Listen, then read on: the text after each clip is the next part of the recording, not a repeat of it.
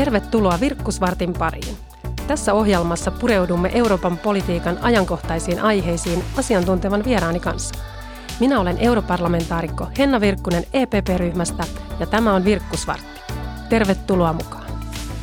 Ja tänään meillä onkin mielenkiintoinen vieras Virkkusvartissa, nimittäin kyberturvallisuuden työelämäprofessori Jarno Limnel Aalto-yliopistosta. Tervetuloa Jarno. Kiitos kutsusta Henna. Me puhutaan Jarnon kanssa vähän tänään ikävästä ajankohtaisesta aiheesta, eli Ukrainan sodasta, digitalisaation näkökulmasta. Mutta kun Jarno, olet kyberturvallisuuden professorina ja tänä päivänä puhutaan hyvin paljon kyberistä ja toisaalta myös hybridivaikuttamisesta, niin kerro vielä lyhyesti, että mitä tarkoitetaan kyberillä ja toisaalta mitä tällä hybridillä? Me voidaan ajatella niin, että me eletään kahdessa maailmassa. Meillä on tämä fyysinen maailma, ja sitten meillä on tämä digitaalinen toimintaympäristö, joka on siis ihmisen luoma teknologiaan perustuva maailma, johon kuuluu internetit, tietojärjestelmät, sosiaaliset mediat ja niin edespäin. Ja kaikessa yksinkertaisuudessaan sanoisin, että tämän digitaalisen maailman turvallisuus on sitä kyberturvallisuutta. Ja nyt jos ajatellaan sitten vielä vähän laajemmin, että nyt olemme lähes digitalisoimassa kaikkea, teknologiaa kehitetään nopeammin ja radikaalimmin kuin koskaan aikaisemmin, niin ja se, että miten meidän fyysinen yhteiskunta toimii, niin se toimii tietojärjestelmien ja tietoliikenneyhteyksien varassa, niin sen takia näistä kyberturvallisuuden asioista niin paljon puhutaan yhtä lailla yhteiskunnan, Euroopan kuin meidän arjen turvallisuuden tasolla. Sitten on tämä hybridivaikuttaminen, joka tarkoittaa hyvin moninaisia keinoja, paljon laajemminkin kuin pelkästään kyberhyökkäyksiä tai informaatiovaikuttamista, missä käytetään digitaalista ympäristöä hyväkseen. Siinä on siis tavoitteena tuottaa sekaannusta, epävarmuutta meidän yhteiskuntaan, vaikuttaa poliittisiin päättäjiin ja se tehdään yleensä tavoilla, mitkä on niin sanotusti sodan kynnyksen julistamisen alapuolella. Eli puhutaan esimerkiksi ihmisvirtojen tuottamisesta meidän, meidän rajojen läheisyyteen, puhutaan ilma, maa, meritilon loukkauksella, loukkauksista, energialla kiristämisellä ja monista muista asioista. Keinot on moninaiset ja se on nimenomaan sitä yhdistelmäuhkaa eli hybridivaikuttamista. Kyllä, eli tämä kyberturvallisuus on iso osa tätä hybridivaikuttamista, mutta hybridi on sitten vielä paljon, paljon laajempi. Puhutaan vähän tästä kyberturvallisuudesta ja digitaalisesta sodasta tarkemmin, koska nyt me on nähty yli kolmen kuukauden ajan Venäjän erittäin julma hyökkäyssota Ukrainaan, mutta tällainen digitaalinen sodankäynti, sehän on alkanut jo paljon aikaisemmin, samoin kuin erilainen hybridivaikuttaminen tuolla alueella. Ja nyt on sanottu, että Ukrainan sota on oikeastaan ensimmäinen tämmöinen oikein digitaalinen sota, mikä me nähdään, niin minkälaisia elementtejä itse, itse näet tässä, että miten se digitalisaatio on tuotu mukaan tähän hyökkäykseen ja sodankäyntiin? Tuo on erittäin tärkeä huomio, Henna. Kun me puhutaan tänä päivänä turvallisuudesta tai yhtä lailla Ukrainan sodasta, niin sotaa käydään viidessä ulottuvuudessa. Maalla, merellä, ilmassa, avaruudessa ja sitten on tämä kybermaailma. Ja kyllä tämän päivän Ukrainan sodassa valitettavasti niin myöskin täällä kybermaailmassa käydään hyvinkin aktiivista sotaa. Ja sitä voisi sanoa karkeasti ottaen, että sitä käydään kahdella rintamalla. Toiset on tällaiset kyberhyökkäykset, joilla esimerkiksi pyritään lamauttamaan tietojärjestelmiä niin, että tietokoneet eivät toimi tai vaikka tietoja pyyhitään valtionhallinnon palvelimilta. Ja silloin kun tietokoneet ei toimi, niin monesti se vaikutus näkyy sitten fyysisen maailman puolella ja tällaisia kyberhyökkäyksiä Ukrainaan kohdistuu päivittäin. Ja tämä on sitä niin sanotusti kyberteknistä puolta. Mutta sitten on tämä toinen puoli, jota sanotaan niin sanotusti kyberpsykologiseksi. Eli miten tätä digitaalista maailmaa hyväksi käytetään siihen, että millaisia tunteita tämä sota herättää, ketä me tuemme miten meidän mielikuviin vaikutetaan, arvoihin, asenteisiin, jopa niin kuin yhteiskunnalliseen ilmapiiriin. Ja tätä nyt voi kutsua myöskin informaatiovaikuttamisen nimellä, mutta se on ennen kaikkea siis sitä, että miten digitaalisen maailman kautta pystytään ja pyritään vaikuttamaan tietoisesti meidän ajatteluun ja mielikuviin. Ja sanoisinpa jopa, että kaikkein merkittävimmät myös kybertaistelut nyt Ukrainassa, niin ne on nimenomaan käyty ihmisten mielistä.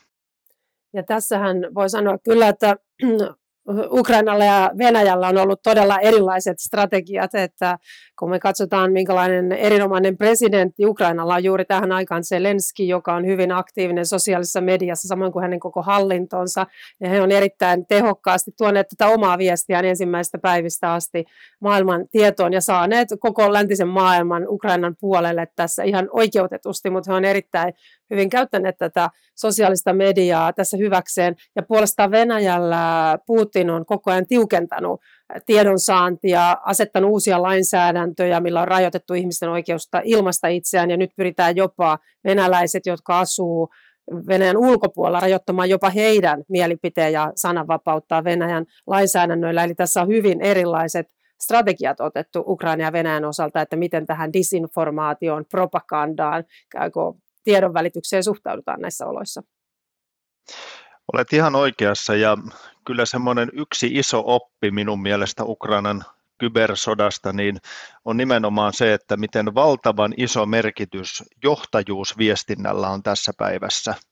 Minä olen sataprosenttisesti sinun kanssa samaa mieltä siitä, että se miten presidentti Zelenski on viestinyt ja viestii hyvin aktiivisesti ja ammattitaitoisesti tälläkin hetkellä, niin on kyllä merkittävästi vaikuttanut siihen, että länsimaat niin vahvasti Ukrainaa tukevat. Ja sitä ei saa yhtään vähätellä, vaan päinvastoin.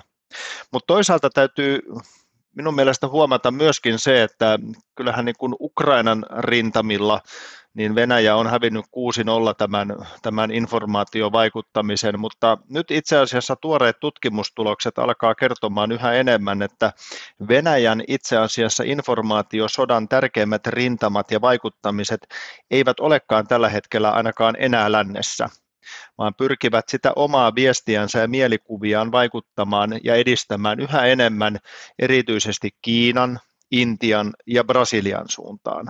Eli hakemaan oikeutusta ja kumppaneita muualta kuin lännestä. Ja tämä on mun mielestä hyvä huomata tässä hetkessä, että informaatiorintamia on hyvin monia.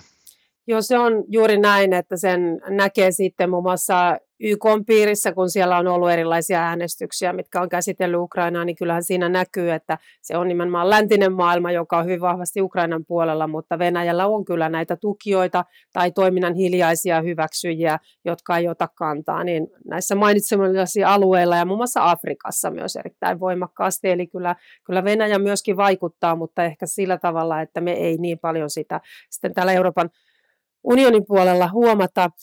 Euroopan unionissahan on pyritty tukemaan Ukrainaa myös tässä digitaalisessa puolessa, toisaalta myös tuossa, mihin Jarno viittasi, tässä kyberpuolessa ihan niin teknisillä edellytyksillä tukemaan heidän infrastruktuuriaan niin, että heillä energiajärjestelmät, pankkijärjestelmät ynnä muut toimii, eikä joutuisi kyberiskujen kohteeksi tai ainakaan lamaantuisi siitä. Mutta toisaalta sitten tässä disinformaatiopuolessa sitten, mitä Euroopan unioni on, on tehnyt, niin täällähän on sanktiolainsäädännöillä kielletty nyt monien venäläisten yleisradioyhtiöiden toiminta EU-alueella, niiden tietojen lähettäminen, internet-alustat ei saa välittää näiden venäläisyhtiöiden propagandaa EU-alueella. Kuinka niin kuin tehokkaana keinona itse pidät tätä ja oikeutettuna toimena EUn puolella. Tämä on herättänyt myös kritiikkiä, että voiko näin tehdä, että Euroopan unioni kieltää sanktiolainsäädännön nojalla venäläisiä lähettämästä tiettyä propagandaansa EU-alueella. Joo, mun mielestä on erittäin hyvä, että tässä digitalisaation aikakaudella pohditaan vähän näitä rajoja ja pelisääntöjä, minkä puitteissa toimitaan. Mä itse kyllä olen vahvasti vapaan tiedon välityksen kannattaja, mutta siinä vaiheessa, jos havaitaan selkeästi niin kuin valtiollista propagandaa, joka ei edes millään tavalla pyri totuuteen, vaan suoraan sanoen tietoisesti vääristämään totuutta, niin kyllä minun mielestä voi laittaa piuhat poikki ja tällaiset lähetykset, lähetykset katkaista. Ja Venäjällehän nyt nimenomaan tämä kybermaailma on sitä informaatiotilan hallintaa. Että jos tuossa äsken puhuttiin siitä, että miten Venäjä vaikuttaa informaatio vaikuttamisellaan eri puolilla maailmaa, niin yksi keskeinen taistelurintama Kremlille informaatiosodassa on nimenomaan kotirintama, mihin viittasitkin hyvin siinä, että kyllähän siellä koko aika kiristetään nyt yhä enemmän sitä, että mitä tietoa joka voi olla kuvaa, tekstiä, videota, niin näytetään omille kansalaisille. Eli halutaan ikään kuin ylläpitää sitä omaa illuusiota, omaa tarinaa siitä todellisuudesta. Ja Venäjähän ei omasta mielestään edelleenkään käy sotaa Ukrainassa. He ovat siellä rauhan turvaamisoperaatiossa ja tällaista tarinaa he haluaa edistää ja näin he omalle väestölleen kertovat.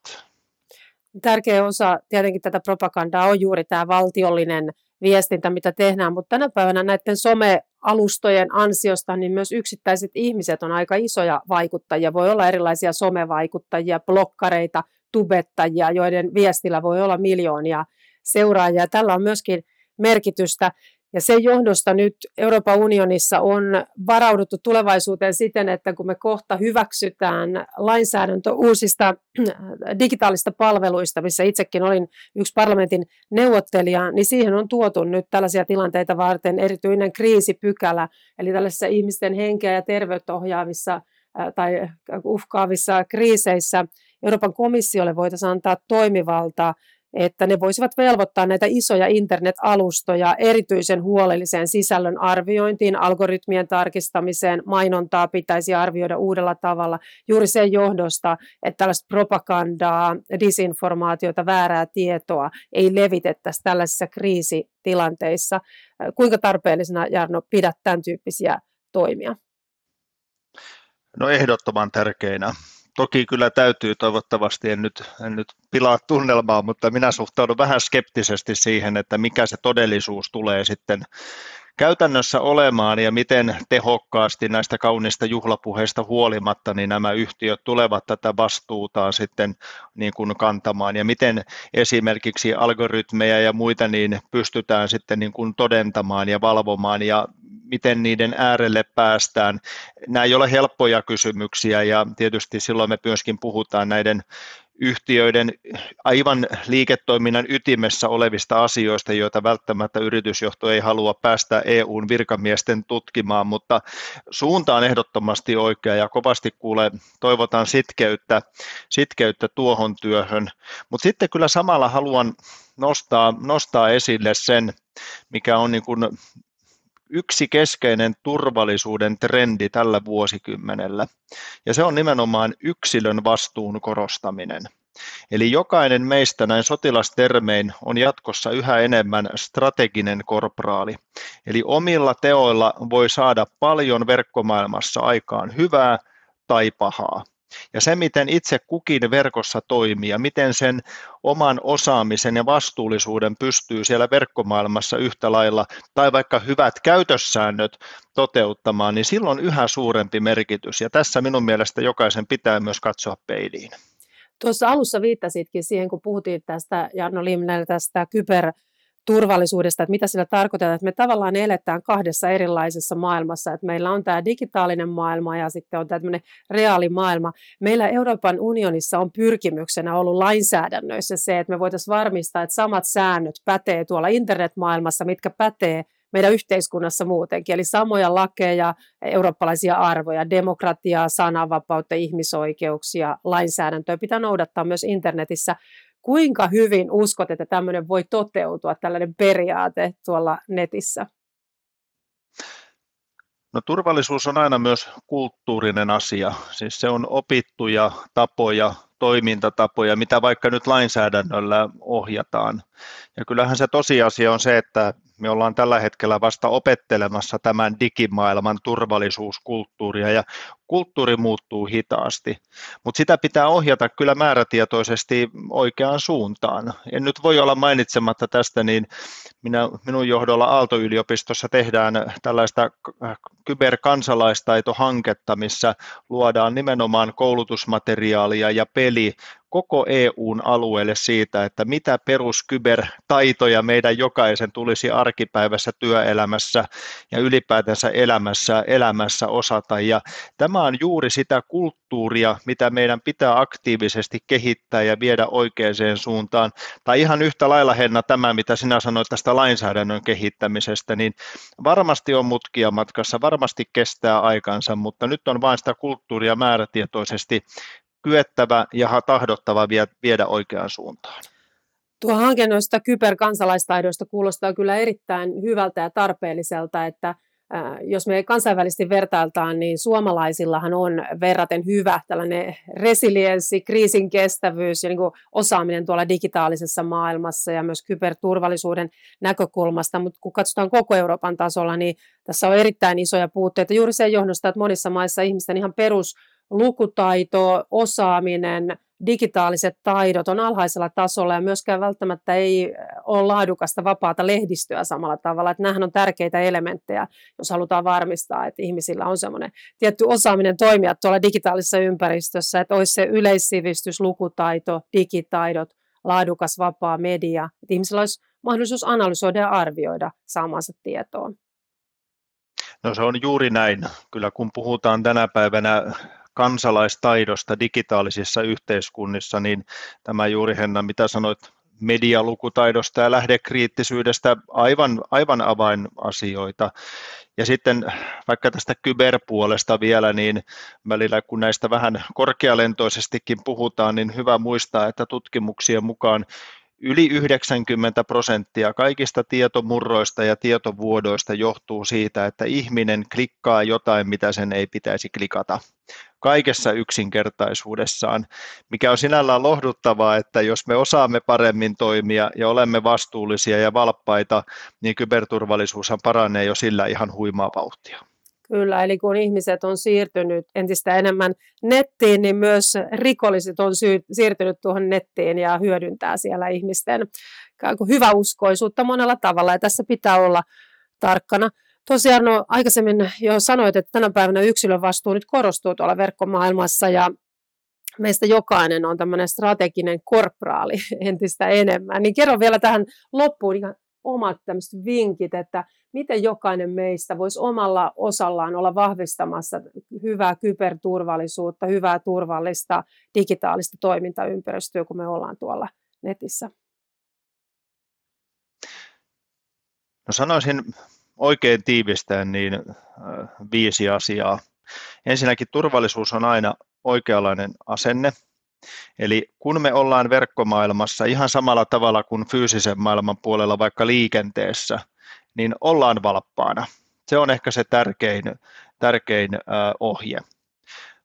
Toinen, toinen asia on se, että jos joku on liian hyvä, hyvää ollakseen totta, niin se ei ole totta.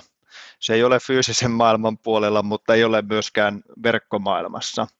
Kolmanneksi niin huolehditaan varmuuskopioista, ei olla vain yksien kopioiden varassa, koska jos sitten vaikka kiristyshaittaohjelma iskee, niin on kovin ikävää, jos siellä kaikki tiedostot sitten pyyhkiytyy.